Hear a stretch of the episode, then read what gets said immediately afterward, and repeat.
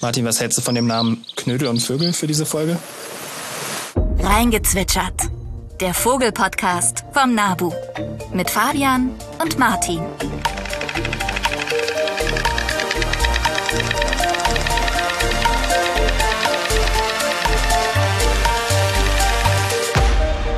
Hallo und herzlich willkommen, liebe Reingezwitschert-Fans bei, ja gut, bei Reingezwitschert. Hi. Hi, war deine Begrüßung. Hallo Martin. Hi, Fabian. Und äh, wir sind heute, heute sind wir gut drauf. Also heute wird viel gelacht. Ja, das Setting ist wieder wie beim letzten Mal. Martin, du sitzt hier nachmittags in deinem, in deinem Zimmerchen mit Decken gespannt. Ne, in Berlin bei Sonnenschein und du in Und ich- Honduras nach wie vor. Genau, ich bin nach wie vor in Honduras. Bei mir ist es früh morgens. Ihr hört vielleicht äh, irgendwelche Sachen im Hintergrund, Macheten, die gegen Bäume hauen und Vögelchen, die piepen. Fabian, ich wollte dich mal fragen, was ist denn so dein coolster Vogel, den du in Honduras bisher gesehen hast? Oh, gute Frage. Boah, da könnte ich jetzt ganz lange von erzählen. Also, klar, was hier, was hier gängig ist, was so ein Grunzgeräusch auch macht, wie so ein Frosch, wie so ein Klangfrosch, wo man sich über die, äh, wo man so Dieser, Rippe dieser in- Regenfrosch. dieser Regenfrosch. Also so hört sich das an. Das sind hier die Fischertukane, also diese Mhm. Tukane mit dem bunten Schnabel. Tutti Frutti. Ansonsten, es gibt hier Trogons, die sind toll und tolle Spechtarten. Also der Kastanienspecht zum Beispiel ist, falls ihr den mal googeln wollt, das ist eine sehr coole Föhnfrisur. Also schon, schon viel Geier kreisen hier die ganze Zeit drüber. Also schon viel, viel schöner Kram, muss man sagen. Und äh, wie ist das eigentlich? Äh, Kolibris hast du ja auch erwähnt. Die werden doch in Honduras sicherlich auch gefüttert, oder? Ja, stimmt. Bei der letzten Folge ist mal ein Kolibri dazwischen geflogen. Nee, also die, die haben hier schon Pflanzen, die die Kolibris gerne haben, aber diese, diese Hummingbird-Fieder, wie vielleicht, also die gibt's in Amerika quasi das Futterhäuschenersatz, ähm, mit so Zuckerwasser gefüllt. Ich habe eins mitgebracht und hier aufgehängt, aber die kennen das nicht. Also hier gibt's das nicht so. Und bisher wurde es noch nicht erobert von den Kolibris, aber ich freue mich sehr auf den Tag, wo es passiert und dann hoffentlich ganz viele kommen. So, aber gutes Thema, guter Einstieg, Martin. Sollte man mal drüber sprechen. Vogelfütterung. Das ist nämlich auch das Und Thema. das machen wir heute auch. Genau, der heutigen Sendung. Und das ist ja ein Thema, was in Honduras anscheinend nicht so polarisiert, aber hier bei uns in Europa oder vielleicht auch ja in der westlichen, nördlichen Hemisphäre. Ja, ganz oft ist ja die Frage, füttern? Ja, nein, nur im Winter, nur im Sommer. Also diesen Fragen werden wir uns jetzt im Laufe dieser Sendung widmen. Aber wir wollen vorher Ja, wir sind sehr gespannt. Genau, wir wollen vorher was, noch was klären. Das waren natürlich die Fragen von euch und wir freuen uns immer sehr. Es sind auch immer super Fragen dabei, muss man sagen. Wir fangen mal an mit einer Frage von Querbeat oder Querbeat äh, auf Spotify. Wie finden Vögel, zum Beispiel Tauben, ihr Futter? Das Futter ist so klein und Vögel fliegen so weit weg. Martin, hast du da eine passende Antwort? Gute Frage. Ich fand es auch eine echt gute Frage. Da muss ich mir auch erstmal ein paar Gedanken zu machen, weil man sich das so ja nie irgendwie fragt. Also ich jedenfalls nicht. Aber so mein erster Gedanke war, es muss ja irgendwas mit der Sinneswahrnehmung zu tun haben. Und ich meine, dass Vögel allgemein nicht sehr gut riechen können. Also mit Ausnahmen von, von Geiern zum Beispiel, die du ja gerade schon erwähnt hast. Die finden ja ihre äh, Beute oder ihre Opfer, wie auch immer, auch über, über den Geruch. Oder der Albatros, das haben wir ja von deinem Bruder gehört, der über die Meere fliegt mit seiner Duftkarte. Nee, deswegen glaube ich, dass das ähm, mit dem Sehvermögen zu tun haben muss. Und ich meine auch, dass äh, Vögel da ein durchaus oder sehr viel besseres Sehvermögen haben als wir Menschen, oder? Oder Säugetiere. Ja, korrekt. Also, da ist eine höhere Dichte an Lichtsinneszellen, beispielsweise im Bussard, um jetzt mal eine Zahl zu nennen, eine Million pro Quadratmillimeter und der Mensch hat nur ungefähr 200.000, also Wow. Ja. nur 20 Prozent davon, deutlich weniger. Das heißt, sie können es besser wahrnehmen und ich meine, ein Vogel ist halt dafür auch angepasst. Ne? Der macht es öfter, der, der kennt das, der weiß, okay, wo sind Flächen, wo, ne, der kennt Pflanzen, die Samen tragen, wenn wir jetzt bei den Körnerfressern sind. Also das liegt vor allem an der Sehstärke und natürlich an der, an der Gewohnheit, nenne ich es jetzt einfach mal. Okay, nächste Frage würde ich sagen. Genau. Von Beatrice. Eine machen wir noch. Auch über Spotify. Richtig. Martin, diesmal liest du vor. Ja, sie schreibt, bei meinen Spaziergängen begegnen mir viele Vögel. Heute habe ich eine Gruppe von fünf Elstern beobachtet. Sie blieben mit etwas Abstand die ganze Zeit beisammen. Sind Elstern doch keine Einzelgänger? fragt Beatrice. Fabian, was sagst du? Also Elstern gehören auch zu den Rabenvögeln und sie sind schon territorial. Also vor allem während der Brutzeit haben sie ihr festes Revier, wo sie dann auch brüten. Und außerhalb der Brutzeit können Elstern auch territorial sein, weil sie eben auch ihr Nahrungs-, ihr Brutrevier sichern möchten, auch fürs nächste Jahr. Und bei nicht brütenden Individuen. Die bilden auch mal so lockere Trupps und besonders vor, also auch Elstern ziehen kleine Strecken manchmal. Und da gibt's auch so kleine lockere Zusammenschlüsse von fünf oder manchmal zehn Tieren, manchmal auch mehr. Die sich dann zum Nahrungserwerb oder zum gemeinsamen Zugvorhaben sammeln können. Mhm. Ja, und damit kommen wir dann auch schon zu den Nachrichten aus der Vogelwelt. Die Vogelnews. Ja, weiter geht's mit den Vogelnews. Heute haben wir beide eine mitgebracht. Martin, du hast den, den Vortritt. Ich lese hier, die intelligentesten Vögel sind die besten Sänger. Ich hoffe, das gilt nicht für Menschen. Das nee, das kann man natürlich nicht immer alles äh, auf andere Tiere anwenden. Nein, aber tatsächlich haben Forschende ähm, der Rockefeller University in den USA herausgefunden in einer jüngst veröffentlichten Studie im Journal Science, ja, dass intelligente Vögel tatsächlich gut singen können oder umgekehrt. Das ist die Frage. Und dazu haben sie 21 Arten untersucht. Und zwar hinsichtlich ihres Repertoires, ihrer Lieder, ihrer Rufe, also wie viel Repertoire sie haben und ihrer Fähigkeit zu lernen, also ihr Repertoire quasi äh, zu erweitern. Und anschließend haben sie kognitive Tests zur Problemlösung durchgeführt. Und äh, das waren dann so Versuche wie, ja, dass sie verschlossene Gefäße hatten mit Futter und was haben also die Vögel gemacht, um an dieses Futter heranzukommen. Also wie haben sie sich an das Problem herangeführt. Und ja, sie haben herausgefunden, dass das waren nordamerikanische Arten, dass zum Beispiel Stare, Blauheer und Katzenspott-Drosseln ja, sehr hervorstachen aus diesen 21 Arten. Und sie haben nicht nur ein sehr großes Repertoire an Rufen und Gesängen und eine große Fähigkeit zu lernen, sondern sie sind auch sehr geschickt bei der Futtersuche oder bei der Futterbeschaffung. Und man hat auch herausgefunden, dass ihre Gehirne größer sind als bei anderen Arten. Und das fand ich äh, schon sehr interessant. Okay, also ich denke, so eine Aussage ist immer schwierig zu treffen, dass das irgendwie allgemeingültig ist. Aber diese Studie scheint schon diese Tendenz zu zeigen, zumindest bei den 21 untersuchten Arten. Was hast du uns mitgebracht, Fabian? Ja, meine News ist, Palmkakadus knabbern den perfekten Trommelstock zurecht. Und zwar ist das eine Art aus Nordostaustralien und Neuguinea. Ich weiß nicht, Martin, warst du schon mal in der Ecke? Ja, äh, ich war mal in Nordostaustralien, habe den auch gesucht, aber nicht gefunden leider. Okay, ja, ist eine sehr bedrohte Art, wird auch äh, Arakakadu manchmal genannt. Und der ist schwarz, hat einen großen Schnabel, äh, obwohl er ist dunkelblau auch manchmal. Mhm. Und das Gesichtsfeld ist so rötlich und unbefiedert. So sieht er aus. Und die Männchen benutzen Gegenstände, um Weibchen anzulocken, also quasi als Ergänzung zum Gesang. Und die basteln sich mit ihrem starken Schnabel so Stöckchen zurecht. Oder so Samenkapseln auch oder auch manchmal Steine und klopfen die gegen, gegen Holz, wie so ein Specht mit seinem Schnabel. Und das ist schon einzigartig. Also das kennt man von Primaten, ist das von Schimpansen und Bonobos, glaube ich, dass die mit so Stöckern gegen Bäume hauen. Aber bei der Vogelwelt ist das jetzt noch nicht bekannt gewesen. Und ja, es scheint, dass die Palmkakadus da ihre, je nach Individuum, eigenen Rhythmusse und Vorlieben haben, auch was das, das Stöckchen angeht. Also die werden dann schon irgendwie alle anders zurechtgeknabbert und äh, jedes Männchen hat da so sein privates Stöckchenmuster. Das finde ich recht spannend. Also das haben Forschende aus Australien von der University of Canberra herausgefunden. Wie, wie haben sie das denn herausgefunden? Die haben diese, diese Trommelplätze untersucht und davon 256 dieser Stöckchen gesammelt. Und das konnten sie in 13 Männchen zuordnen und dann sah man, okay, jedes Männchen scheint ihren Stil zu haben. Und genau, das war so der, der Ansatz. Und man hat es natürlich auch gesehen, wie sie das benutzen und hat Soundaufnahmen gehabt und so weiter. Cool. Wie immer findet ihr die weiteren Informationen, die verlinkten Quellen in unseren Shownotes. Schaut da gerne rein. Und weiter geht's mit unserem Thema des Tages, Martin. Thema der Woche. Heute geht's also um die Vogelfütterung im Garten bei uns. Und das ist ja eigentlich neben dem äh, Nistkasten, den man im Garten oder auf dem Balkon aufhängt, äh, eine der traditionellen Vogelschutzmaßnahmen im Alltag, die wir so kennen. Und da können wir eigentlich auf viele Jahre kollektive Erfahrung, aber auch auf Forschungsergebnisse ähm, ja, zurückgreifen. Und der Vollständigkeit halber würde ich gerne an der Stelle nochmal erwähnen, dass es ja neben der klassischen Vogelfütterung im Garten, also an der Futterstelle, auch noch andere Vogelfütterungen gibt, auf die wir aber heute nicht eingehen werden. Ne? Ähm, was hast, fällt dir da was ein, Fabian? Ich kenne dieses Geier-Projekt, wo man Geier ja. füttert oder in Indien da Kadaver hinschmeißt. Mhm. Das ist jetzt nicht unbedingt ein deutsches Ding, würde ich sagen, aber Spanien, glaube ich, gibt es ähm, so das auch. Ne? Doch, ja, ja, Ablenkfütterung. Also wenn man zum Beispiel am Niederrhein oder bei anderen Orten auch, wenn die ganzen Kraniche und Gänse auf die Felder einfallen, sage ich mal. Und da gibt's glaube ich, so Ablenkfütterung, mhm. damit die woanders hingehen und nicht die Felder betroffen sind. Genau, und dann gibt's noch, gibt's noch äh, ja, Taubenfütterung und Wasservogelfütterung. Das ist nochmal so ein kleiner Sonderfall. Vielleicht gehen wir darauf am Ende nochmal ein, wenn wir es schaffen. Aber ansonsten äh, konzentrieren wir uns natürlich eher so auf die klassische Vogelfütterung im, im Garten am Futterhäuschen. Wir werden das Thema Sommer- und Winterfütterung und das Für und Wider. Ich meine, Martin, du hast gerade schon gesagt, traditioneller Vogelschutz. Ne? Auch das werden wir diskutieren ist es tatsächlich Vogelschutz, was ich mache.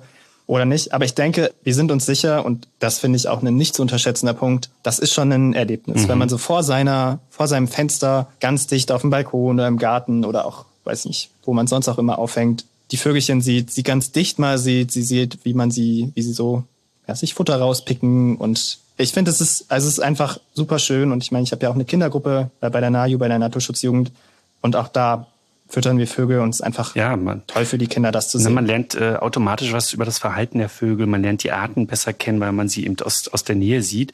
Und man sieht das auch bei, bei unserer Aktion der Stunde der Wintervögel, dass äh, viele gerade äh, ja im Umfeld ihrer Futterstelle auch zählen und ähm, ja das scheint also sehr beliebt zu sein und es ist ja auch ein Aspekt für sage ich mal für eine Weiterbildung denn Wer gerne füttert, wird vielleicht früher oder später auch zwangsläufig einen Garten sich anlegen, wenn er denn einen hat oder sie. Ja, einfach, weil es dann irgendwie der nächste Schritt ist. Mehr Vögel ne? im Garten möchte. Genau. Ja. ja.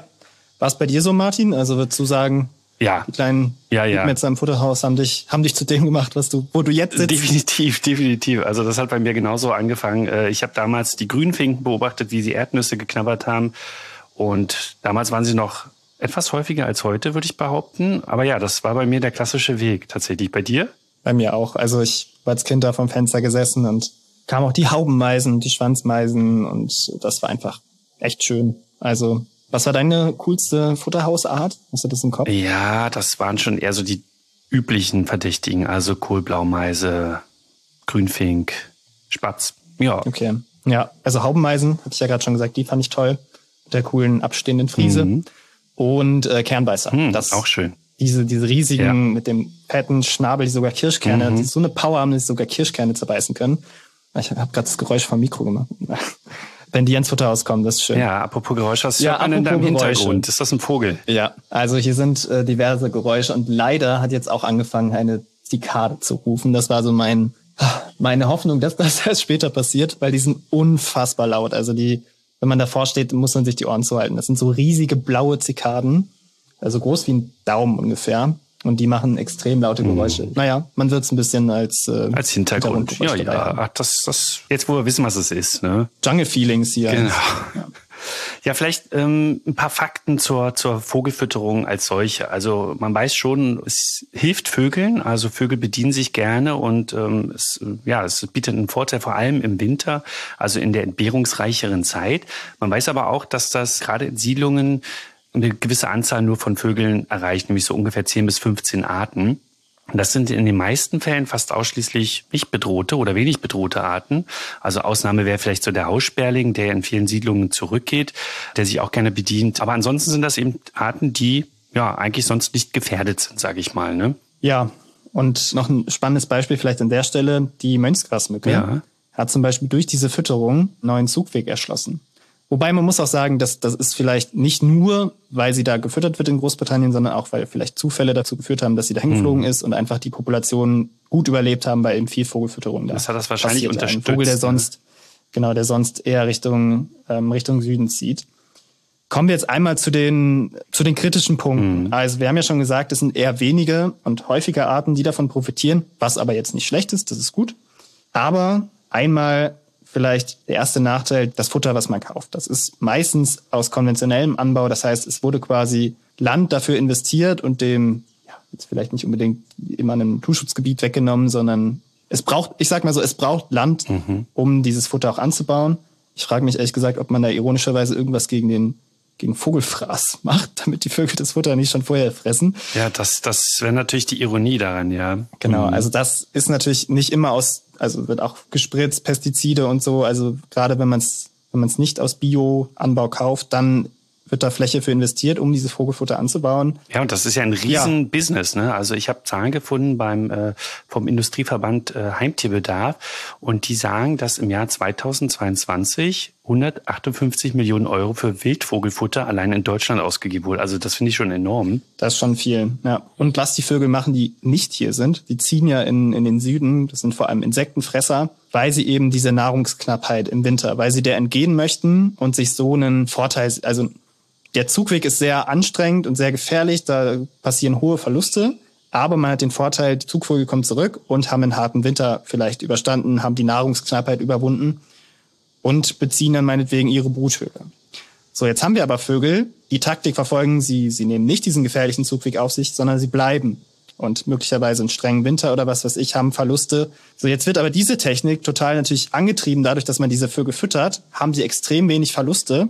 Und jetzt sagen wir mal eine Kohlmeise und ein Gartenrotschwanz, die beide die gleiche Baumhöhle bewohnen oder den gleichen Brut- oder Nistraumanspruch haben. Da profitiert der Gartenrotschwanz, der in den Süden zieht, ja davon, dass die Kohlmeise möglicherweise nicht den Winter übersteht oder dass die Standvögel möglicherweise nicht extrem viel da sind und sie so das Revier besetzen können.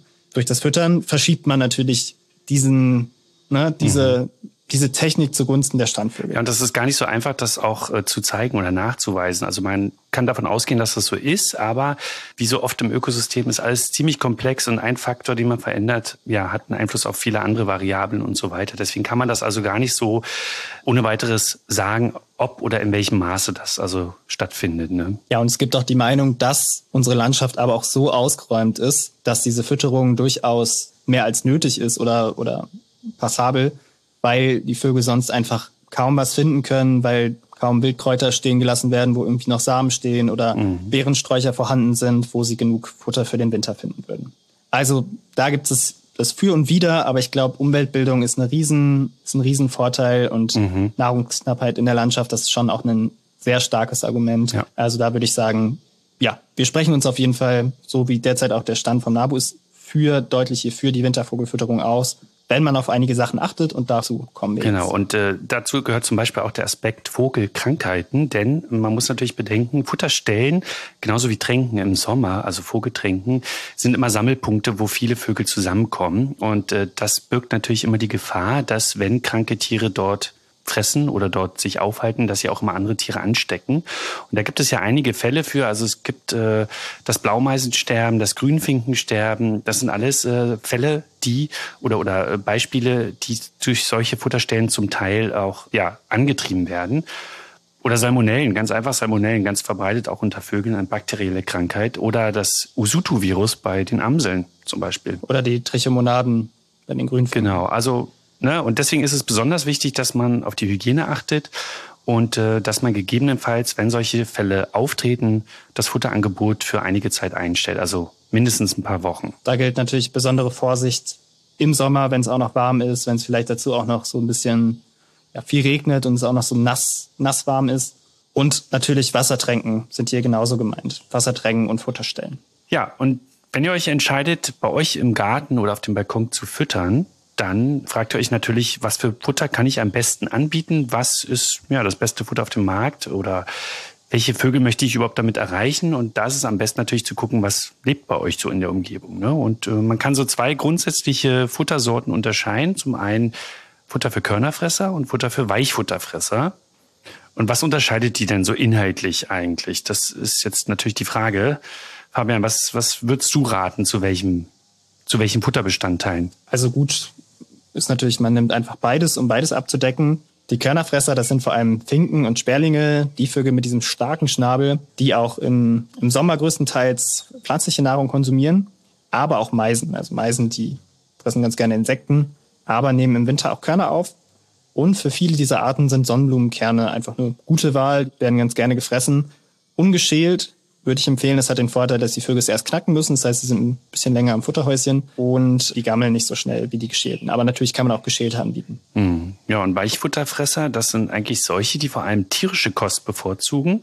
Hin und wieder aber auch kleinere Sämereien. Also oftmals ist es eine Umstellung, die zur Winterzeit passiert, wenn eben weniger Insekten vorrätig sind oder zu finden sind. Und da gehören vor allem so die klassischen Arten zu, wie Rotkehlchen, Amseln oder Drosseln, Heckenbraunelle, Zaunkönig und so weiter. Und den kann man zum Beispiel anbieten Haferflocken, aber auch Kleie, Mohn oder Hanfsaat. Und Äpfel sind auch sehr beliebt und Rosinen. Ja, und das am besten bodennah, denn diese Arten suchen ihr Futter vor allem eben in Bodennähe. Und da gibt's auch entsprechende Bodenfutterspender, damit das also nicht so schnell verdirbt, wenn es auf dem nackten Boden liegt. Also auch da ist es besonders wichtig, auf die Hygiene zu achten. Da kommen wir auch nachher noch zum Thema Ratten, weil das bei Futter auf dem Boden auch eine Rolle spielt. Aber dazu später mehr. Kleine Ergänzung noch zu, zu dem Körnerfutter, was ich vorhin meinte. Das gilt jetzt vor allem für den Winter. Also im Sommer ist das Ganze nochmal eine andere, spielt es nochmal eine andere Rolle, weil auch Körnerfresser, wenn sie ihre Jungen versorgen, entweder so aufgeweichte Samen verwenden zum Füttern oder auch Insekten. Und so große große Sämereien zu, für Jungvögel tatsächlich gefährlich werden können, weil sie daran ersticken können. Okay, machen wir weiter. Ja, da gibt's noch. Ach ja, schön. Nee, nee, genau. Ich wollte jetzt auch einfach fortfahren mit den klassischen Futtersachen. Sehr gerne, Martin. Und da sind euch natürlich wahrscheinlich auch die schönen klassischen Meisenbällchen, habt ihr vor Augen. Meisenknödel, so heißen sie, genau. Nicht die Fettbällchen, äh, die Schwabbelbällchen, wie Timo, dein Bruder sie genannt hat, sondern die Meisenknödel. Genau, das ist also Teig meistens, also tierisches Teig, was dann mit Samen, also Sonnenblumenkern gemischt ist. Und da ist auch wichtig, möglichst kein Plastiknetz zu verwenden. Zum einen, weil es natürlich wieder Plastikmüll Macht. Macht, genau. Aber auch zum anderen, weil hin und wieder äh, kann es passieren, dass also kleine Meisen mit ihren äh, Füßen darin hängen bleiben und ähm, ja, sich dann verletzen können. Was man auch immer wieder sieht in letzter Zeit, was ich noch nicht damals kannte, sind Erdnussbuttergläschen. Und das sind aber nicht klassisch, also nicht kommerzielle Erdnussbuttersachen, sondern das sind spezielle Mischungen für Vögel auch. Ne? Martin, was hältst du von dem Namen Knödel und Vögel für diese Folge? mal gucken. Was ich, äh, es sind ähm, immer viele gute Wortwitze bei unseren äh, Titeln. Ja. Und lest gerne auch mal, da geben wir uns immer ganz, oder unser Team und wir ganz viel Mühe mit diesen Beschreibungstexten von der Folge. Da sind immer haufenweise na, gute und weniger gute Wortwitze drin. Okay, aber ehrlich weiter im Text. Ehrlich gesagt muss ich dann eher an, an die Weihnachtsgans denken mit äh, Kartoffelklößen. Ja, stimmt. Naja. Okay, genau. No-Gos, wenn wir jetzt eh schon bei, bei so, ne, so Dingen sind. Speckschwarten oder einfach irgendwie Brot, Essensreste, salziges. Das ist nicht gut. Also gerade salzige mhm. Dinge, damit können, die können Vögel schlecht verarbeiten, ist sogar schädlich für deren Organismus. Und sowas wie Brot ist halt sehr gut kohlenhydratreich und verdirbt sehr schnell. Also das, das auch nicht füttern. Genauso ja, wie und invasive ja, Pflanzenarten sind auch noch zu nennen. Ähm, Ambrosia habt ihr wahrscheinlich schon mal gehört, hochallergene Pflanze, die ich glaube aus Nordamerika stammt und zu uns gefunden hat über Vogelfutter. Beimischung. Ne? Und also wenn sowas auf der Zutatenliste steht, dann bitte Finger weg davon. Ja. Ja, und ja, wie wir es auch schon erwähnt hatten. Biofutter ja, oder sowas. Ja, genau. Ist natürlich immer teurer, aber ihr müsst auch daran denken, wie Fabian das auch schon erwähnte, das muss ja irgendwo angebaut werden. Und wenn man natürlich den bedrohten Agrarvögeln zum Beispiel, ähm, das, ja, das Land raubt, sage ich mal, dann hat man eigentlich nicht viel gewonnen für den Vogelschutz. Ne? Wobei so ein, so ein Feld mit so gemischten Feldfrüchten irgendwie schon mehr hergibt ne, als so, ein, so eine Maismonokultur oder Rapsmonokultur wahrscheinlich. Ja. Aber auch da würde mich mal interessieren, wie die das vor einfallenden Vogelarten schützen. Okay, aber anderes Thema. Also wie gesagt, das sind die Punkte, die ihr beachten sollt. Das war jetzt das Futter. Und jetzt kommen wir zu dem Futtergabelgerät, ich jetzt mal. also vom klassischen Futterhäuschen bis zum Futterspender. Vielleicht ersteres klassischer Futter, so, so ein Häuschen, was vielleicht vielleicht auch selbst gebaut haben. Das ist sehr schön. Das habe ich auch als Kind selber gebaut mit meinem Papa. Da ist ein bisschen der Nachteil, die Vögel laufen ja quasi in ihrem Futter rum und es staut sich da Nässe und der Kot der Vögel und die laufen dann mit den Füßen durch. Also da ist die Hygiene schwieriger einzuhalten als diese Futterspender, diese Silos, wo das mhm. Futter einfach nachrutscht und die Vögelchen setzen sich dahin, picken das auf, können da nicht wirklich drin rumlaufen. Klar, die können sich beim Umdrehen auch mal irgendwie da rein erleichtern oder was weiß ich. Aber es ist ähm, durchaus hygienischer als dieser klassischen Futterhäuschen. Ja, da müsste dann also darauf achten, dass ihr zum Beispiel einfach weniger Futter anbietet, dass es innerhalb eines Tages weggefressen wird. Und da ist es auch wichtig, dass ihr dann regelmäßig sauber macht, solche Häuschen, ne? dass ihr die ausbürstet, vielleicht auch mit äh, heißem Wasser auswascht und so weiter. Genau, da gibt's die Meisenknödel. Ich hatte ja schon gesagt, äh, möglichst kein Netz benutzen. Da gibt es heutzutage aber auch viele, viele Varianten, Meisenknödelhalter, wo man dann auch zwei, drei Stück übereinander stapeln kann. Da könnt ihr euch also ja, bedienen bei solchen Modellen. Und wichtig ist natürlich auch die Aufhängung, also dass ihr die vor Witterung schützt, also gerade vor Regen, ähm, dass das also nicht verdirbt. Da sind eben die Silos, die Fabian erwähnt hat, prädestiniert für, weil sie eben kaum Angriffsfläche bieten für Regen und so weiter. Aber auch Frost zum Beispiel, dass es dann nicht äh, friert und, und die Tiere dann nicht rankommen. Und, und auch Katzen. ganz wichtig, Katzen. Katzen, genau. Also da ist der Tipp, hängt es so auf, dass es relativ gut sichtbar ist. Klingt jetzt mal blöd, weil die Katzen das natürlich dann gut sehen können. Aber es ist, die Katzen profitieren vor allem, wenn sie sich durch irgendwie, wenn sie sich anschleichen können und dann die Vögel schnappen. Also so aufhängen, dass es recht übersichtlich ist, dass Vögel sehen, wenn sich eine Katze oder andere Feinde nähern. Das ist da der beste Tipp. Und ja, und uns erreichen auch viele E-Mail-Anfragen zum Thema, äh, was kann ich gegen Nager tun? Denn es ist zwangsläufig so, dass Vogelfutter auch andere Tiere anlockt. Also es gibt nicht nur Vögel, die davon äh, Nutznieße tragen, sondern eben auch ja, Nager zum Beispiel oder eben auch andere Vögel wie Tauben oder Krähenvögel, die ja oftmals eher unbeliebt sind und nicht gewollt sind, was per se jetzt aber auch nicht sein sollte. Genau, also da ist es gut, Spender zu benutzen, die behalten das Ganze ein bisschen besser drin. Da gibt's auch äh, Konstruktionen, die so einen Auffangteller unten haben, ne? dass also das, was rausrieselt, versehentlich dann nicht auf dem Boden landet, sondern in diesem Teller. Was gibt's noch für Mechanismen, für Konstruktionen? Es gibt so Futterstops, glaube ich, dass man oder und so äh, Größe der Öffnung kann noch eine Rolle spielen, glaube ich. Ja. Mit so einem Gitter, dass die da nicht alle durchpicken können. Ja, aber an sich ja, es passiert das. Also wenn man Vögel füttert, dann kommt auch ja, Dohlen. Ich finde Dohlen Gehen super auch. spannend. Die sind extrem intelligent, äh, wie die dann anfangen, die, dieses, dieses Ding zu inspizieren und so. Das ist, finde ich, super spannend anzusehen.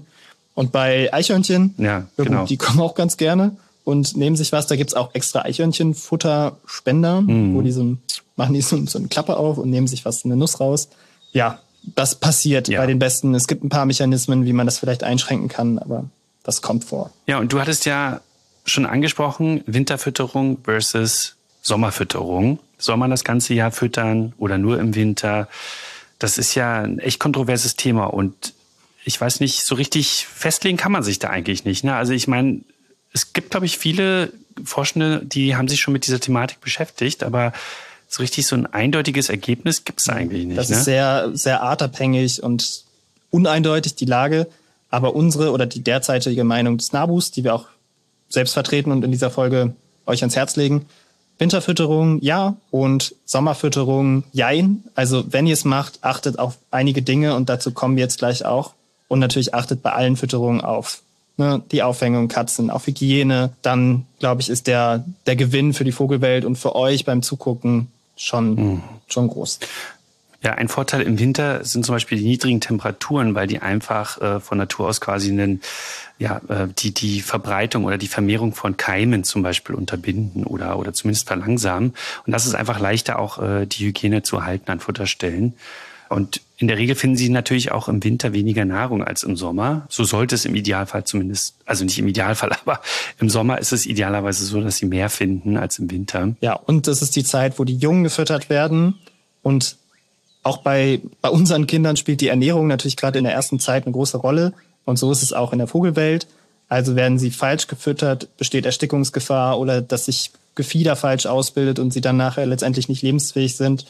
Das heißt, die Sommerfütterung ist schon anspruchsvoll und man sollte da vor allem, also proteinreiche Nahrung ist für die Jungen sehr wichtig. Also so viele Körnerfresser steigen in der Zeit auch um auf tierische Nahrung. So große Samen, das hatte ich ja schon erwähnt, also so ganze Erdnüsse oder auch Bruchstücke davon oder Sonnenblumenkerne, da besteht Erstickungsgefahr, die nicht füttern im Sommer. Also da auf kleine Wildblumensamen ähm, umsteigen. Genau. Oder man kann auch tierisches Futter tatsächlich anbieten. Martin, hast du das schon mal gemacht? Das habe ich ehrlich gesagt noch nie gemacht, weil ich mich das auch nicht so traue. Also gibt's ja auch nicht viel auf dem Markt. Mehlwürmer sind, glaube ich, sehr geläufig. Die gibt's auch oft in getrockneter Form, was wir aber auch nicht empfehlen anzubieten, weil, weil es einfach zu trocken ist. Und, Nicht ähm, für den glaube, Sommer. Im Winter ist es dann schon. Im im Sommer, genau. Einfach weil, weil dann der Wasserhaushalt, glaube ich, ähm, im Vogel durcheinander gebracht wird und wahrscheinlich auch der Salzgehalt entsprechend Genau, und höher auch da, ist. die sind dann so länglich und getrocknet, auch da kann Erstickungsgefahr bestehen. Also da aufgetaute oder ja, plötzlich frische irgendwie anbieten. Und ja, ansonsten. und möglichst kein Fett. Genau, auch, ne, stimmt, im Sommer Fettfutter auch eigentlich. Also es ist ja eigentlich äh, eine typische Winter, Winterfutter, weil es eben sehr energiereich ist und den Vögeln hilft, äh, kalte Temperaturen zu überstehen. Im Sommer ist das natürlich eher ja, unnötig. Und es gibt auch einige Studien, die herausgefunden haben wollen, dass es zum Beispiel zu einer verringerten Fruchtbarkeit bei Vögeln führen kann, also bei bestimmten Arten. Aber ja, wie so oft, es ist sehr komplex und ja, also es bräuchte wahrscheinlich noch viel mehr Forschung, um herauszufinden, ob das wirklich einen Nachteil hat für Populationen oder Arten. Also zusammengefasst, wenn ihr auch im Sommer füttern möchtet, dann benutzt äh, fettarme Wildblumensamen und bietet kein Fettfutter und keine großen Nüsse oder Sonnenblumenkerne oder etwas an. Ihr könnt Insektennahrung anbieten und gerne eine gut gepflegte Wasserschale, wo die Vögel Wasser aufnehmen können und baden können. Und der beste Tipp, habt einen naturnahen Garten mit einem natürlichen Nahrungsangebot, wo viele Blüten sind, wo sich viele Insekten aufhalten, wo es Versteckmöglichkeiten gibt. Das hilft der Vogelmäht noch mehr und da, damit lockt man sie auch in seinen oder ihren Garten. Ja, und wenn ihr keine Lust habt, Futter, Spender oder was auch immer zu kaufen oder vielleicht auch nicht das Geld, ja, da kann man auch sehr erfinderisch sein und zum Beispiel Futterspender aus PET-Flaschen basteln. Ich weiß nicht, da hast du ja äh, mal so ein Reel gesehen zu bei Instagram oder wo. Kannst du das empfehlen? Ja, also es ist eine coole Aktion auch mit, mit Kindern, das zu basteln. Da findet ihr, werden wir euch was verlinken und äh, könnt ihr mit einer PET-Flasche einfach so ein, so ein Silo, so ein Futterspender bauen. Ja, und dann gibt's noch die klassischen Knödel-Bastelaktionen, ne, die Meisenknödel. Da könnt ihr dann also, ja, wenn ihr, wenn ihr einen Schlachter oder eine Schlachterei, Metzger in der Nähe habt, tierisches Teig, also Bio-Rinderteig am besten oder Hammelteig euch besorgen und das dann zu Hause mit Sämereien mischen und dann zu Bällchen formen. Und da ist ganz wichtig, man kann nicht jedes Fett nehmen oder nicht jedes Öl, weil es sollte möglichst also bei, naja, bei einer geringen Umwelt- oder Umgebungstemperatur fest sein, damit es eben nicht das Gefieder der Vögel verschmutzt und ja, aber ein pflanzliches Fett geht auch, oder? Also ich würde jetzt persönlich ungern auch, zum Schlachter gehen. Genau, genau. Also ich glaube, Kokosfett kann man auch nehmen, wobei es wohl so ist, dass äh, die Vögel doch eher das tierische Fett bevorzugen. Okay. Ähm, warum auch immer. Da könnt ihr euch auf nabu.de mal informieren. Da gibt's wirklich ein paar Anleitungen, ein paar schöne, wie ihr auch solche Futterglocken basteln könnt mit Tontöpfen und so weiter. Ja, Martin, ich glaube, jetzt haben wir also Sommerfütterung, Winterfütterung thematisiert, die Futtertypen, die Futterhaustyp. Vielleicht noch ganz kurz einmal auf diese Wasserfolgefütterung möchte ich noch gerne eingehen. Mhm. Dieses Brot in den Teich schmeißen. Also das ist, das sollte man nicht machen. Mhm. Können wir jetzt mal direkt so, so sagen, weil das einfach, also gerade wenn man so Brot, das verdirbt super schnell, das sorgt dafür, dass das Gewässer, das kann es quasi gar nicht, also man schmeißt ja haufenweise Nährstoffe einfach rein. Also das sorgt dafür, dass das Gewässer teilweise sogar umkippen kann, also so zu viele Nährstoffe und dann durch giftige Stoffe entstehen. Und auch für die Gesundheit der, der Enten und der sonstigen Wasservögel ist das nicht, nicht gut. Also das möchten wir nicht empfehlen dafür. Nee. Davon möchten wir abraten. Genau. Eigentlich möchten wir davon abraten. Es lassen sich natürlich nicht alle Leute davon abhalten. Deswegen also, wenn ihr unbedingt füttern wollt, und nicht auf unseren Ratschlag hören möchtet, dann füttert möglichst nur sehr wenig, so dass die Wasservögel das schnell auffressen können und damit das dann also nicht ähm, im Wasser landet, auf dem Boden. Es gibt auch Spezialfutter, habe ich gesehen, was zum Beispiel nicht absinkt, sondern schwimmt. Und ich glaube, da hat man auch versucht, so diese vegetarische Diät der Wasservögel ein bisschen nachzuempfinden. Aber inwiefern das gut ist, kann ich leider auch nicht sagen. Also am besten nicht füttern. Da tut dir der Vogelwelt am den größten Gefallen. Den größten Gefallen, so heißt es. So. Genau. Ansonsten hoffe ich, dass ihr, dass ihr die Vogelfütterung genießt. Ich finde es gerade im Winter echt toll. Ich, ich liebe es, wenn es geschneit hat und dann sich die Vögel da sammeln und man die einfach mal schön beobachten kann, sich ein bisschen Zeit nimmt, gerne für die Stunde der Wintervögel zum Beispiel, sich einfach eine Stunde hinsetzt und das mal einfach genießt, den kleinen Vögelchen zuzugucken. Also, das soll gar nicht so ein, macht es auf keinen Fall. Wir wollen nur sagen, achtet bitte auf einige Sachen, damit es der Vogelwelt möglichst den größten Nutzen bringt und, und wenig Nachteile. Ja, und dann hoffen wir, dass ihr ein bisschen was mehr gelernt habt noch darüber. Und äh, Martin, hast du noch was zu sagen zu dem Thema? Nö, ich glaube, das hast du sehr schön abgerundet. Okay. Vielen Dank. Dann kommen wir jetzt zum Nabu-Gezwitscher und zum Bird of the Day. Nabu-Gezwitscher. Also, kürzlich hat der NABU eine neue Kampagne gestartet für den Erhalt der biologischen Vielfalt. Das ist ein sehr, sehr wichtiger Punkt, für den der NABU sich ja hauptmäßig einsetzt, weil neben der Klimakrise oder auch bedingt durch die Klimakrise das eben eine große Rolle spielt. Was passiert, wenn wir unsere biologische Vielfalt verlieren? Was macht das mit den Ökosystemen? Was macht das auch mit, mit unseren in Anführungsstrichen Angelegenheiten wie beispielsweise Bestäubung. Also hier geht es um menschengemachte Verluste von Lebensräumen, von Artenvielfalt, aber auch von dementsprechend von der genetischen Vielfalt und kurz genannt die Naturkrise. Und mit dieser Kampagne möchte der NABU gerne die Öffentlichkeit mehr darüber, ja, mehr mit involvieren und der Politik Druck machen. Macht da gerne mit. Es ist ein, eine der wichtigsten Themen für uns, aber auch für, für die Natur. Mehr Infos findet ihr unter www.nabu.de slash Naturkrise. Ja, und damit kommen wir zum Vogel des Tages. Ein Vogel, der im letzten Jahr zu den Kandidaten für den Vogel des Jahres äh, stand. Und bevor wir verraten, wie immer, welche Art das ist, spielen wir mal kurz das typische rollende, den rollenden Gesang, den rollenden Ruf, ich weiß es gar nicht, dieser Art ein. Ruf, ja. Also etwas, was man oft an sehr vegetationsreichen Tümpeln hört. Mhm. Es gibt da, noch ein, gibt da noch eine Reihe anderer Töne, die dieses kleine Tierchen von sich gibt. Wir haben noch ein paar andere mitgebracht für euch. Spielen wir am Ende nochmal ab. Genau. Genau, ihr habt's gehört. Vielleicht habt ihr das schon mal irgendwie wahrgenommen. Also ich denke da auch, wie Martin schon sagte, an irgendwelche Wasserflächen. Ja, Martin, ich will dir aber jetzt genau. hier nicht den Bird of the Day klauen. Du weißt, ich mache das also, sehr gerne. Genau, also ihr, ihr könnt euch, könnt euch schon denken, das ist also ein Wasservogel oder ein Vogel, der in Wassernähe äh, vorkommt. Er ist ungefähr wachtelgroß und ähm, relativ bunt. Wenn man ihn dann mal aus der Nähe sieht, dann fällt einem auf, dass er so einen gelb-roten Schnabel hat und so ein rotes Stirnschild, ja, so ungefähr. Ist so schiefergrau bis olivfarben der Rücken und die Schwanzunterseite ist so schwarz-weiß gefärbt, sehr kontrastreich. Und diese Art kann auch mit diesem Schwanz so wippen. Und ähm, das fällt dann schon sehr, sehr deutlich auf mit dieser weißen Fläche. Hat sehr lange Zehen, dieses Tier. Ihr könnt euch vielleicht denken, wohin der Hase läuft. Das ist eine Rallenart, äh, eine Teichralle. Auch bekannt als Teichhuhn. Aber wie ihr wahrscheinlich wisst oder vielleicht schon mal gehört habt, das ist tatsächlich also kein Huhn, sondern eine Ralle und soweit ich weiß, deutlich näher mit dem Kranich verwandt als mit den Enten. Ja, ich glaube, die gehören zu den ja. Kranichvögeln, die Rallen. Ja, ja, äh, vielleicht noch ein cool interessanter ist, Fun Fact. Ah ja, ja, ja das wolltest du gerade sein, ne? Mit den Nestern. ja, das ist nämlich total cool. Genau. Die legen so ähm, diverse Nester an oder alte Nester werden dann auch als, also Männchen bieten mehrere Nester an und überflüssige Nester und alte Nester werden dann teilweise so als Spielnest benutzt oder als, als Depot von, ich nenne es jetzt mal Konstruktionsholz. Das findet ihr übrigens, also solche Fun Facts in unserem Nabu-Vogelbuch, um nochmal ein bisschen Schleichwerbung an dieser Stelle zu machen. Ja, und ich würde sagen, zum Abschluss spielen wir es nochmal ab. Ja, das Rollende. Und nee, ich finde den anderen, finde ich, können wir auch nochmal machen. Okay, beide. Gut.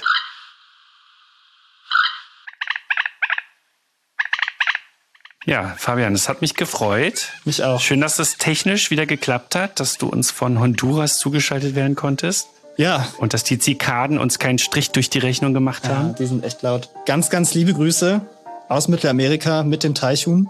Und ich würde sagen, Martin, abonniert den Podcast, empfehlt uns weiter und lasst gerne Bewertung da und stellt wie immer Fragen, wenn ihr welche habt. Freuen wir uns unter vogelpodcast.nabu.de oder einfach bei Spotify, wie ihr mögt. Ja, ganz liebe Grüße aus Mittelamerika von Tukan, Trogon, äh, Geiern und Kolibris.